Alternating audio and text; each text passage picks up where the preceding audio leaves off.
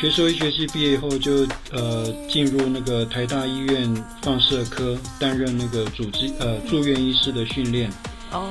呃，四年的训练，然后再升主治医师，呃，然后做了大概一年多之后才出国的。哇，所以老师你是已经当了主治医师之后，才又决定你要再继续往上念，去念博士班？对。那为什么会做这个决定呢？都当上主治医师，不是很多人就这样一辈子了吗？对啊，这这又是我的另外一个关关卡，就是。老师，你的人生就是每解锁一个成就，你就别人在那边停，你就觉得不够，我要再一个。我住院医师的时代哈，刚好 MRI 刚刚问世，一九八零年代，台湾很少人懂 MRI。那那时候我接触 MRI，我就觉得，哎，我以前的那个核工的知识派得上场，所以我我学的比较快，我懂得比较多。然后呢，我那时候那个呃放射科的主任黄主任就要我说，哎，那你就来教我们 M I 的原理。所以那时候我就开始很认真的去读这些 M I 的原理，再教教大家哈。那时候开始我就对 M I 有一个非常深的一个喜爱。可是呢，我又发现就是说，其实我不够啊，真的要钻研 MI 的话。光光这样读这些书还不够，我我我必须要做一个呃出国去深造，所以这个就触发我那个一个想要再深造的一个动机。是，我不太懂这个医生的那个层级，你已经到了一年的主治医生，是不是就可以翘脚的时候了？就是 就可以每天看诊，然后回家睡觉，然后就这样 routine 的过一辈子，是这样子吗？对对，可以这样讲。呃，真正辛苦是住院医师的时代之后，呃，对 MRI 我我需要再更深造，这是一个原因了哈。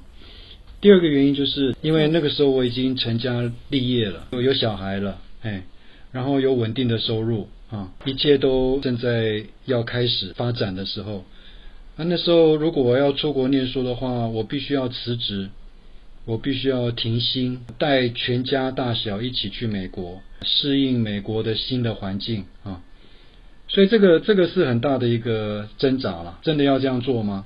也是因缘际会啦。MGH 啊，就美国麻省综合医院那边的那个 lab，他们刚好组一团科学家哈，到台湾来举办一个研讨会，在荣总的志德楼，那我就去听了。那时候我大概是主治医师第一年的时候。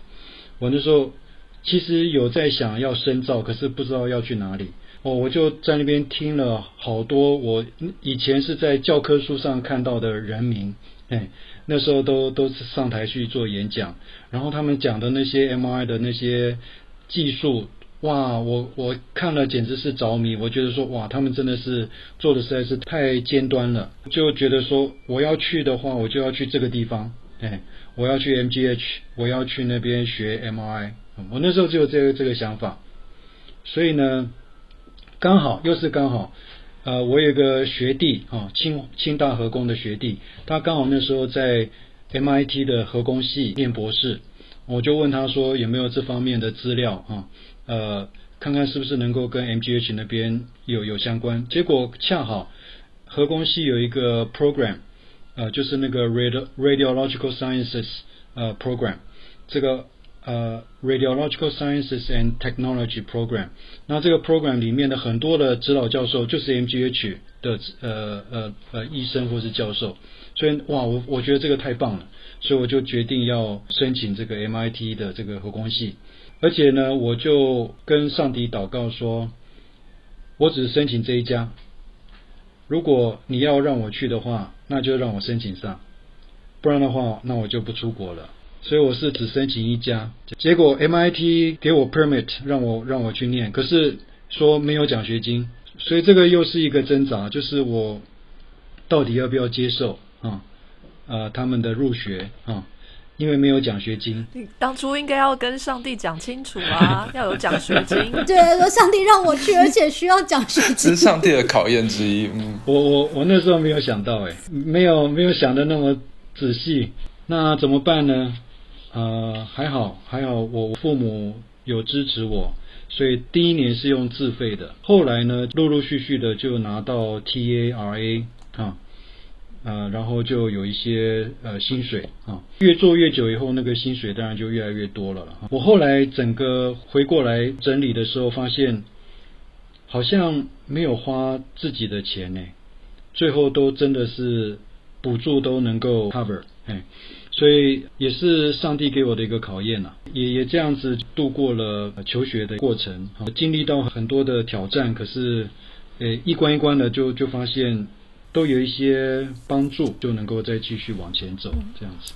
老师，你那时候出国去念书的时候，你是两个小孩都出生了吗？还是一个是在美国出生的？两个都出生了，嗯，一个两一个两岁，一个三岁。所以就是你一边在念书，可是一边在教育家里有一个两岁还一个三岁的小孩，这种状况吗？不会觉得蜡烛两头烧吗？就是 在 lab 已经很忙了，然后一回家还有两只在等着你。当然，呃，主要都是师母在照顾了，嗯，魔法师。可是光是小孩子在那个空间就很吵了吧？哦。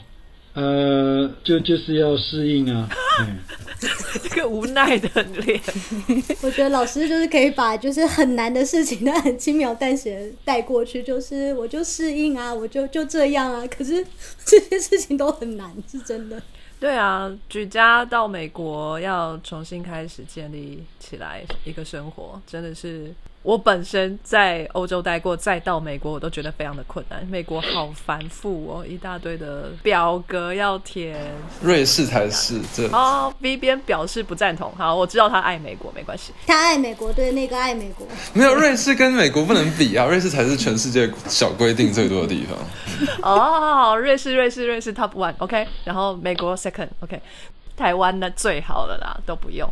老师之前在台湾英文就很好吗？我是都还不错啦，嘿，还行。从拉丁文开始念的，所以到美国没有这个语言上面的困难，就是上课的时候觉得，哎，这讲太快啦，笔记来不及记啊。呃，不会，还好。超厉害哇！因为你知道 MIT 的人啊，就是他们。不只是讲话是一般美国语速快，他们连在美国人里头讲话都算是超快，因为就是老师的教授有时候会来跟我们聊天或开会，老师一看 Van 讲话就是跟机关枪一样，因为他脑中那么聪明，他想的很快，他讲的也很快。我有时候就只听到第一个字和最后一个字，他已经不知道讲多久了。你都听第一个字跟最后一个字，我都听连接词。我什么听就是都是 and，and 什么什么 and，我都一直听到那个 and，中间都没听。我觉得去 MIT 最大的挑战是博士资格考，他要考十科，十科都是理工的，就是热力学、什么物理、化学。呃，从从最基础的理工到研究所呃阶段的理工，他都呃考十科。而那时候我已经离开那个清华大学，已经离开十十几年了。这不是高中课本可以解决的，你要把大学四年课本都拿来看。对对对，这不是高中课本念念两个月就可以解决的。我那时候还有一个隐忧啦，就是我会不会根本这个考就是考不上，然后再回回台湾。那是第一年过完的时候吗？很厉害，很厉害的人，第一年玩去考资格考是有，哎，我是在第一年半，就是二年级的呃时候去考的。这个是可以 fail 的吗？fail 之后有机会可以再重考吗？好像有一次可以有有重考一次的机会。了解。天哪，压力好大。OK，所以第一年你不但没有钱，全部要自费，没有 TA，没有 RA，然后你还要练念那么一大堆的书，然后还要适应所有的环境。这个窄口过了之后，你就稍微海阔天空了一点点，慢慢有了钱，然后这个也成为博士候选人，然后慢慢顺利起来。对。那你到底是怎么准备那十科的？我的老天爷！就是早上大概八九点了，就到图书馆。然后念到晚上十点，这样子大概念了半年吧。哦，可是那你那半年这些就没有休课或什么的吗？有有休课就就离开图书馆去教室上课啊，然后一休完再回来。对对对，妈呀！然后然后那个要去做实验，就就跑去 MGH 做实验，然后做完实验再回来。老师，你那时候几岁了？你已经大学毕业，然后用那个是三十岁这个年纪吗？我一九九三年去那边，那时候我已经三十五岁了。所以是在三十五岁，像我们现在我现在这种年纪，然后从头开始学起，这真的是对对了不起了！不要哦，我不想要考试了，我不要。那老师，你最后就是终于在那边毕业了，然后就感觉你在那边一切也顺利啦。我看你的那个讲资历里头，你有在哈佛当讲师啊什么的。那为什么还会决定要回台湾呢？我我从来没有想要就是留在美国的念头，哎，所以我我回台湾也是很自然的，因因为我觉得，呃，还是自己的家最好了。那如果能够有机会回去。早一点回去，那就回去。当然，美国那边我那个时候的指导教授也一直拼命想要留我。哎，当然我的家人都在台湾嘛，哈。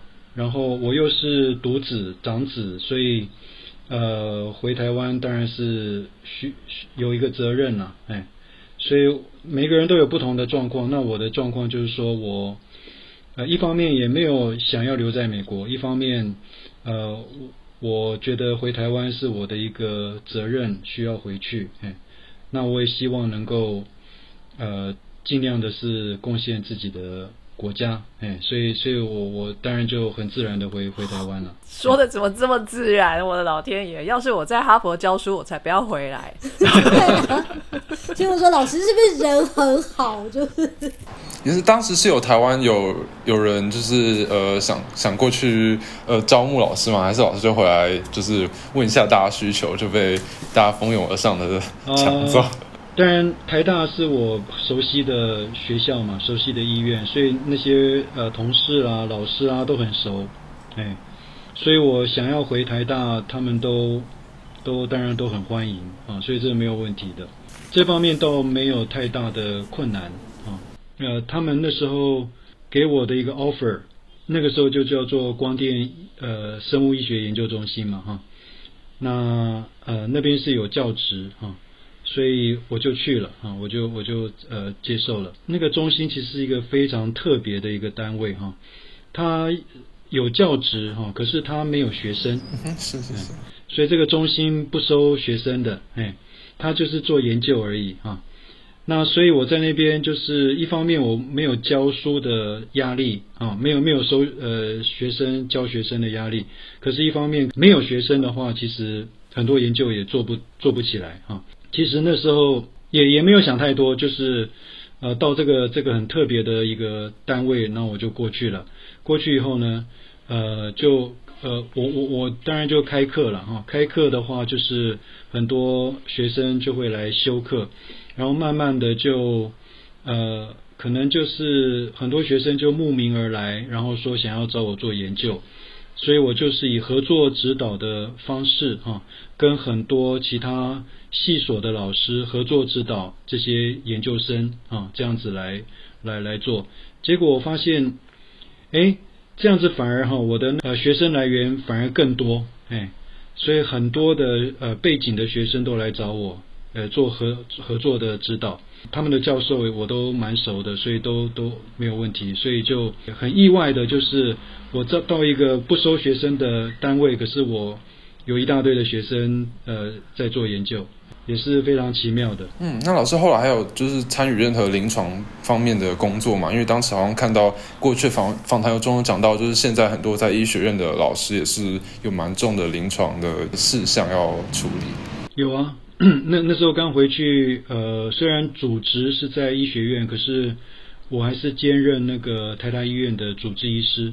所谓的兼任的话，其实那个工作量是跟那些呃呃全全职的主治医师是完全一样的，两边都在做了，一一边是那个研究，一边是呃临床。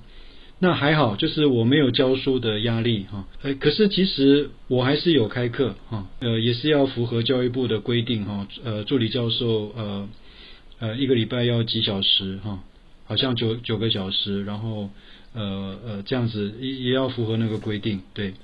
对，我一定要讲，我一开始在当老师助理的时候，老师就是这个状态嘛，我从来没有看过曾医师下班，每天我到的时候他已经到了。我走的时候，他永远都还没走。我有时候想说，我要来加班让老师惊艳一下，我永远加不过他。因 因为后来我就是问了其他的学长姐才知道，老师就是他早上七点到下午五点，他上的是正式主主治医师的正班。那他在下午五点以后，他才开始做研究该做的事情。所以就是他等于是兼两个八小时的全职工作，他都没有再回家的。哇哦！我我发现哈，我的这种生活心态，一直到我退休前，都还是这样子。然后最后离开办公室关灯的都是我。啊 对。而且老师有少数几次要，比如说他真的要比我们先走嘛，他会不知所措。因为我们的办公室是一整间，然后门进来之后，先是前面是几个助理，然后再一个门才是老师的办公室。他有时候要比我们先走，就是他就会很尴尬，他提包包出来，他就要跟我们解释说：“我是现在要去开会，不是要回家。”然后我们就说：“好啊。”不用报告。他可能是担心大家不会关门锁门，对他有点紧张。不会关灯吧？可是我我觉得这个习惯也是在 MIT 养成的啦。对，第一天到 MIT 哈，可能是刚到的前两天，我有一天晚上很晚，大概将近十二点，我走过 MIT 的校园哈，我发现那个实验室的灯火通明，我那时候被震慑住了，然后那个图书馆也是灯火通明。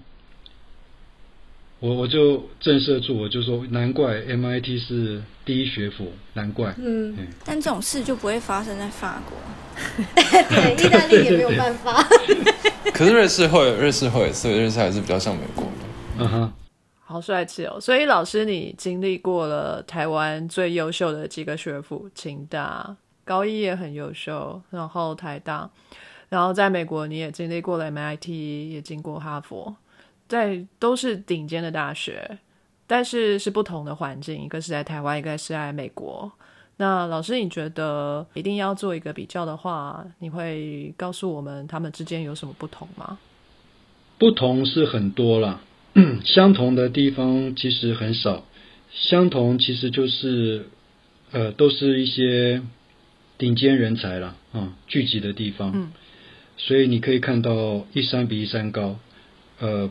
不但是从美国各地来的，也有从国外啊，例如说中国大陆、日本、呃欧洲来的，都是顶尖人才。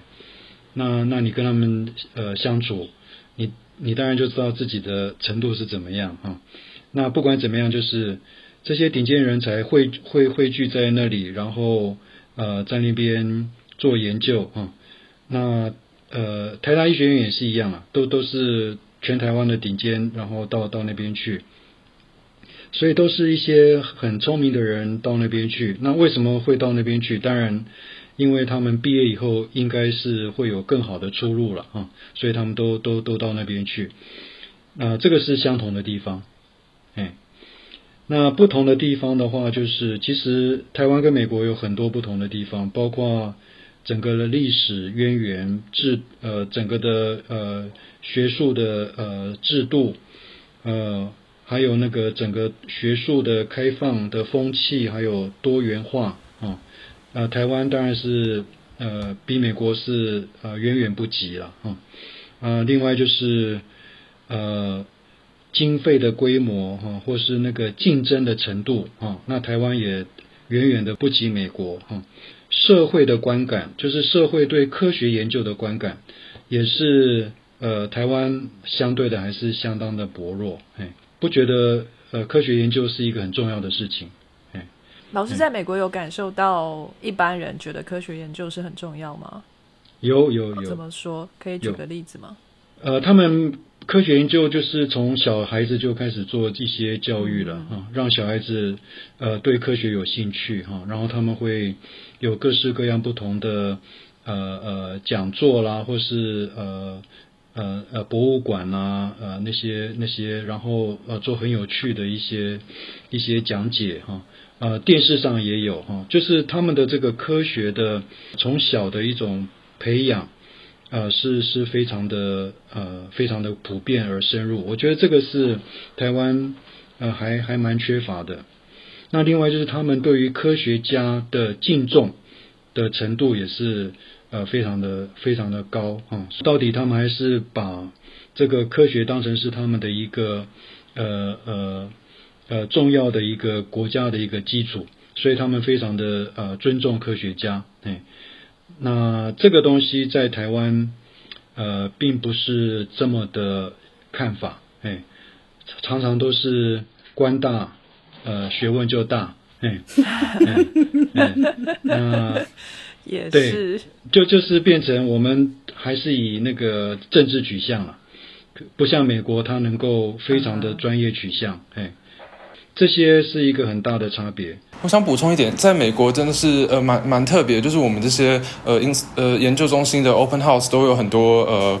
家庭啊，小朋友来参参加，但更令我惊讶的是，就是他们的企业，就私人企业对科学也是非常看重，他们会资助我们的研究，呃，研究所和就是各个研究室。然后我之前也听到这个这个统计说，在 MIT 和哈佛，其实他们有三分之一的经费来源都是来自这个 private funding，就是私人捐助的，所以是一个也是就是全世界最大规模的私人捐助 science 的支支持 science 的的的这个这个现象。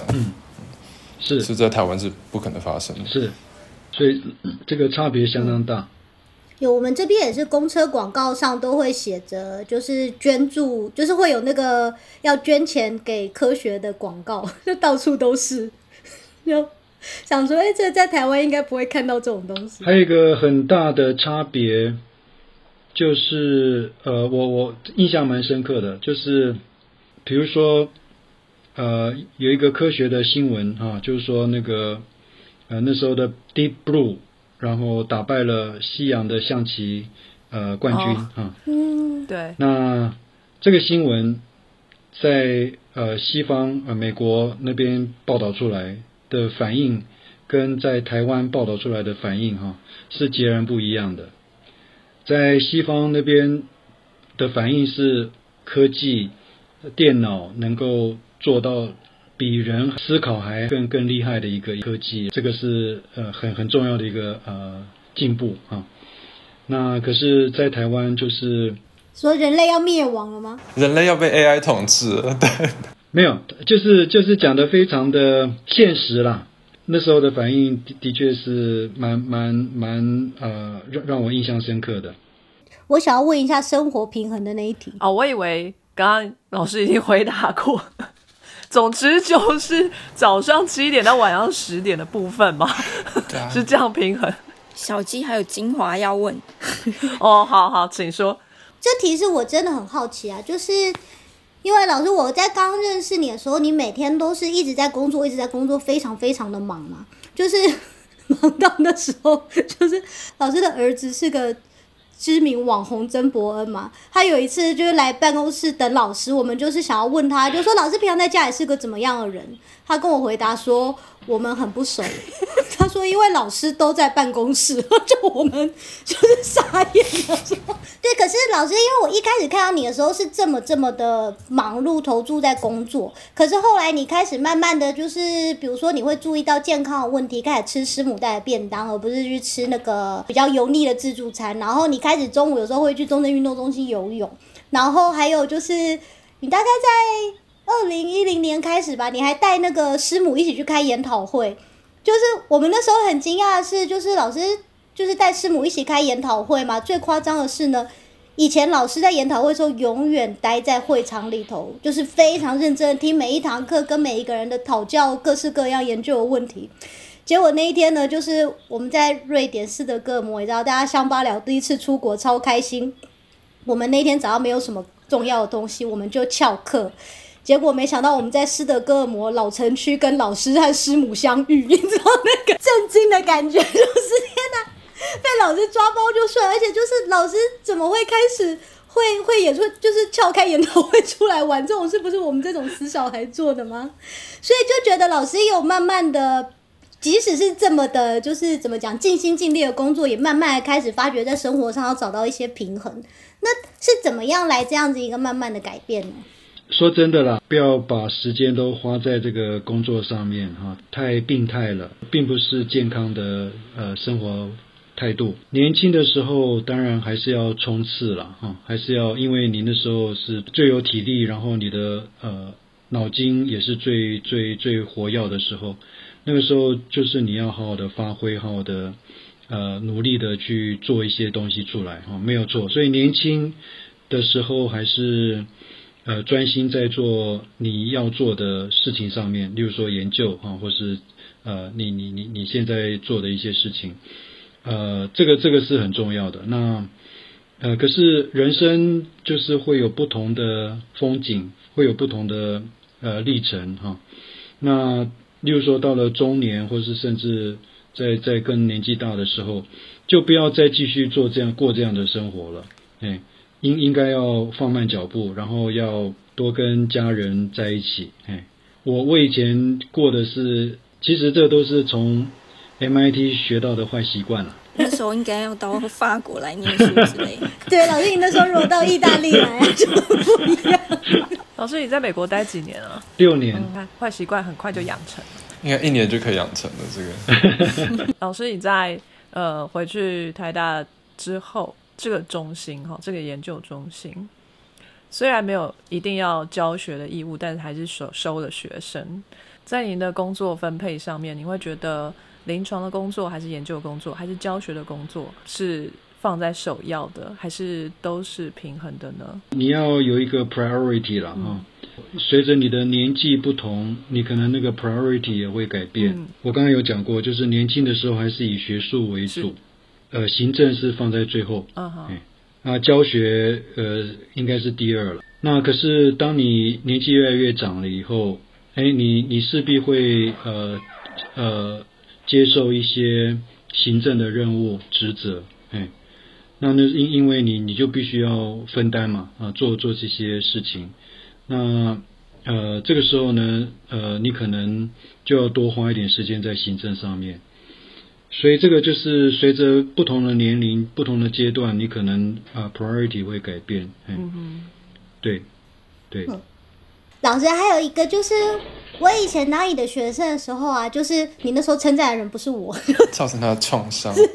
你对着我就是称赞了一位你那时候看到你觉得非常完美的学生，然后你那时候说，就是你觉得要成为一个成功的科学家，身上要有四个特质，然后你大部分学生身上你都只看到三缺一，或者是甚至更惨的一缺三，那只有在这个学生身上你看到很完美的四个特质，所以你觉得他一定会成功，也的确他现在很成功。就是，呃，那时候我记得老师跟我讲的特质有，就是呃，资料收集的能力，然后独立思考的能力，第三个我忘了，然后第四个是热情。就那时候老师你跟我讲了这四个嘛，就是，可是我现在很好奇的是，老师因为这四个可能是成为一个科学家基本的条件，那你现在已经就是成为一个教授，已经走到科学家最高点了，然后再退下来，那你会不会觉得在成为一个成功的科学家的路上？除了这四点，是不是还有一些别的东西也是很重要的？哦，是做一个科学家还是做一个人？可能都是，因为我觉得我们其实成了科学家之后，我们其实也要学着怎么样当一个人嘛。就像老师说，你后来行政的职、管理的职这些事情，其实学着我们。慢慢往上，我们有时候会想说啊，我想待在很纯净的科学的世界，可是会发觉，呃，即使待在很纯净的科学的世界，我总是要学着管理我的实验室，我总是要学着其他方面的问事情。那老师会不会觉得现在有没有什么建议？就是觉得还有什么事情是你觉得很重要的？嗯，呃，最重要的应该是爱吧。是爱吗？开示一下大师，老师解释一下。哎，我我越来越发现了哈，这个可能要走走到到我现在这种年龄才才才才能够了解，就是真正能够给人留下影响的，不是你做的这些事情，而是你有没有用你的生命把这个爱做出来。你有没有流到别人的心里面，是一个一个让他感觉到是温暖的，是得到你的呃帮助的，哎，这个这个才是真正的影响力。我我现在在想的是影响力，而不是什么做一大堆伟大的研究。那影响力当然就是在你周遭的人跟你互动的时候，你能不能够让他们都能够感受到你的。这个正面的一个力量，然后呃都能够受到启发，或是都能够受到鼓舞，或是能够受到安慰，哎，那这个不容易，可是这个才是真正的呃一个人的呃价值在这边。老师，老师从。医治人的身体，现在要医治人的心理了。我真的就说，这一次真的是我人生中看到一个真真正正的大好人。我真的觉得，就是我很少看到一个人，我觉得这个人真的就是他没有什么虚假，他就是个好人。就是我有时候都会想说，老师你一定会有藏个什么黑暗面吗？没有，他连他黑暗面都很光明。可能小时候用光了。哎，对，可能小时候把黑暗 面用光了。没有了，没不不要不用不用讲的那样子。其其实我们都差不多。哎，有啊，其实我我觉得我这些年在老师身上，就是都有都有看到，就是我跟老师相处了。老师，我在你那边待了多久啊？有有有六七年了吧？然后到我们现在，我每我永远回台湾一定会去拜访老师。我真的永远他都是这个样子在对他的事业、他身边的人的。就是，其实老师讲的这个爱也连接到我想问的下一题，就是老师，你看你学术工作全部都做完了，可是你居然最后想要出来创业。那你当初其实我去年回前年呢，前年回台湾的时候，刚好跟你提到这件事情，你有告诉我说为什么你想要创业？就是你那时候有说，就是呃，你就是这么多年发生这些好东西没办法分享给大家，你可以讲一下这个这个心路历程吗？我觉得好像一路走下来，我都会遇到一些十字路口嘛，啊，最最近的这个就是退休嘛，哎，或是说我我即将要退休啊，呃，那那下一个呃人生阶段到底是什么啊？呃，说真的，呃，教授退休的人生阶段，呃，比较呃常见的就是。呃，转到其他的私立的呃单位哈，去做教授啊，或是去做顾问，或是去呃呃兼职哈，这样子哈。不是去爬山吗？对，我爬到的。爬山啊。是闲云野鹤的生活。没有啦，是延退啦。呃，延退是一个啦。那呃，这比较是想不开的啊，想不开了就延退。那想得开的话，就是旋转门嘛，就是你从。呃，这个学校转到另外一个学校，然后去担任某一种呃行政主管，或是呃某一种呃呃呃呃教职，哎，都都有了哈。呃，还是在这个圈圈啊，然后还是呃呃继续延续你的这个这个学术的生涯啊。但这是大概呃一般的一个一呃规划都是这样子。那真正完全放下，然后去。呃，过别的生活的，真的蛮蛮少的。可是还是有少数了，还是有少数。我是觉得我们都有一个惰性啊，惰性就是说，我们这个呃专业，我们做久了以后，我们就不大想去呃再走到一个新的一个呃天地去，然后去去再去重新学习，重新适应。我们都有惰性，哎，尤尤其年纪。那么大，像我这样子的时候，这个更是想说，那我就闲云野鹤哈，安安稳稳的过过过下半生，这样这样就好了哈。其实有退休金有什么，其实就可以了。这种想法，可是刚好又又是一个刚好，就是刚好 AI 出来了，失智又是一个非常重要的议题，AI 加上。脑的影像，然后是可以去帮忙解决一些失智的一些问题。我觉得这个是非常重要的一个方向。那刚好我自己也呃照顾我父母，也是觉得诶失智这个真的是一个非常非常重要的一个问题，是二十一世纪的一个重大的一个问题。所以我就想说，我刚好自己做的这些研究，呃，可以在这方面有贡献。那我就很想把自己的研究。把它变成一个实际上真的能够落地、能够变成产品、能够让人呃能够使用的一个东西。那唯一的一个做法就是开公司嘛。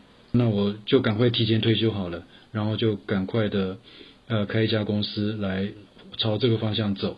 哎，趁我还有大概最后十年到二十年的时间。你好棒哦，我爱你，好棒哦，奉献一生。呃，没有，我我我是觉得可能是我自己喜欢新的一些挑战吧。我过去的这样子一个走走下来，你们听了以后，大概都会觉得我好像到某某一个阶段就会想要跳到另外一个环境，然后再继续走，然后再跳到另外一个环境。一直在发挥通才的能力。对对对，一直在整合。真的，退休后过闲云野鹤的生活，会不会影响脑龄差？是好处还是坏处？是很好的问题。我自己的假说是坏处，就是闲云野鹤会导致脑龄差增大。没错，没错吗？好，其实那个我们的脑是需要不断的被刺激，尤其是新的刺激。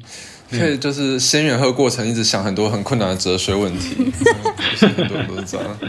或者闲云野鹤的时候，要数天上有几只鹤、几片云，然后导公式。所以老师未来的展望，当然就是希望这个公司能够茁壮，然后实现你的理想，把这个东西产品化，大家都可以有预防失智的一个方式。对，嗯。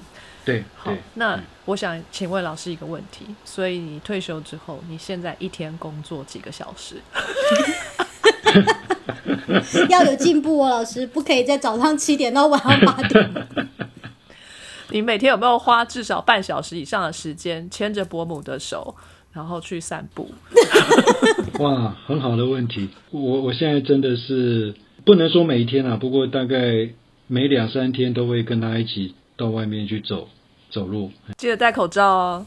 哎，有有有，对，因为因为我们都都都知道要运动，要控制我们的体重，那所以我我都呃跟他彼此督促，然后会会会出出去走路，哎，所以这个现在已经慢慢变成我们的一个一个习惯，在晚上。我现在的呃工作时间比较弹性了，没有像以前那样子，哎，也也不会那么的。呃，爆肝，所以我现在就是，呃，早上大概八点半出门，然后晚上大概七点以前会回到家，哎，还是蛮长的耶，真的还是很长，我都不敢想我在这边上班时数，比意大利和法国时数还高，也还是不要那么辛苦啦，渐渐缩短这个时间，至少要回到正常人的时候，一天八小时，好不好？一天八小时。好吧，九点再出门有没有？五点再回家有没有？嗯，那我们节目呢，都最后要问一个问题，就是这个假设呢，今天有一个研究生就是来跟老师说，老师，我真的不知道我毕业后要干嘛。我先，我现在念了这个，我可能也没什么太大的兴趣啊。那我该不该继续研究，还是我应该要？要做什么好呢？他在这个人生的十字路口上，像老师，您曾经经历这么多次的人生十字路口，你会怎么样去思考该选取哪一个？当然，主是一个很重要的原因。但是如果今天问你的学生他没有信主，你不能叫他信主，这个选项先撇掉。你会怎么样跟他解释，或者你会给他什么样的建议呢？第一个建议就是听自己内心的声音，然后顺着这个声音走。他如果听不到怎么办？去教堂走一走，祷告，掏下耳朵，掏掏一下。呃，你自己会对自己有一个呼喊，你自己会知道自己真正想要做的是什么。呃，顺着这个这个这个兴趣，这个这个呼唤去去做就对了，就是你最有兴趣的。不要想太多，对，因为你越想越越多的话，你你你最后会会却步。哎，你就是。呃，听你自己内心的声音，这这是我最近几年一直跟学生讲的，就是这样子。我想一下，我上次听见自己心里的声音是什么时候？你有可能是心悸，所以听到自己过强的心跳。哎，可是我觉得我之前就是一直觉得老师跟伯恩好像很不像，因为我觉得老师在我心里一直是个。好像很严肃，我一直以为老师的人生一切都是规划好，一直往前走的。所以我那时候一直觉得，老师跟师母就算很开明，可是怎么会去支持他去做这种？就是 真的是完全，他不只是创业，他是连那个那个业那个职业是他新创出来的。台湾本来根本没有这个市场。听老师讲之后，我觉得我慢慢可以理解，因为老师自己也是站在人生的十字路口，然后你每一次都选了一个。好像很难，然后前面可能看不到前途。即使你已经有非常好的后盾，你就算在这个节骨眼上，你不需要选这么难，你还是会，只要你喜欢，你就决定去做这条路。所以我就会觉得好像比较能够理解为什么老师会去这么开明的支持自己的孩子去做他喜欢的事情。对，我想就是这个原因吧。对，因为我之前一直觉得，就是老师你不会觉得很头痛吗？身为一个父亲，因为像我妈妈就是。人家都已经觉得博士是一件很，就是好像很保障的路。我妈都会说：“你干嘛去念那个啊？博士最后都是去卖鸡排啊！你为什么不去做一个稳定一点的工作呀？” 小鸡卖鸡排。对，我一直很好奇，就是老师怎么能够这么的支持自己的孩子的决定。啊，一样嘛，就是他只要觉得是有兴趣，啊，他真的想做，就就让他做。我我我们都是在在旁边，就是支持、祝福、祷告，哎，就跟当年你的父母一样，你要去 MIT，对对对，他们也是很支持你，对对对，就就这样子。其其实，呃，没有做太多，哎，嗯，他的这个个性我是了解了，哎，呃，对我我再说一遍，就是说。其实我们不要太执着，不要执着自己学到什么，自己得到什么，然后都放不下，然后觉得放下以后，诶就失去安全感，好像自己的价值就没有了。那这样的话，你就完全没有办法去呃面对新的环境、新的呃挑战。不用太执着，你即使是医生，或是你是博士，或是你是教授，其实都会过去的。真的是要看重的是你对这个人类有没有 impact，哎，这才是最重要的，而不是这些呃 title。说的真好，我要流泪了。真的，我觉得就我，我觉得我听了特别感动，是因为，但这些事情就是在每个人身上都会发生。可是因为我跟着老师这么久，所以我看到就是大家看到的是哇，他是很光鲜亮丽的，他是台大教授啊，他在 MIT，他在哈佛。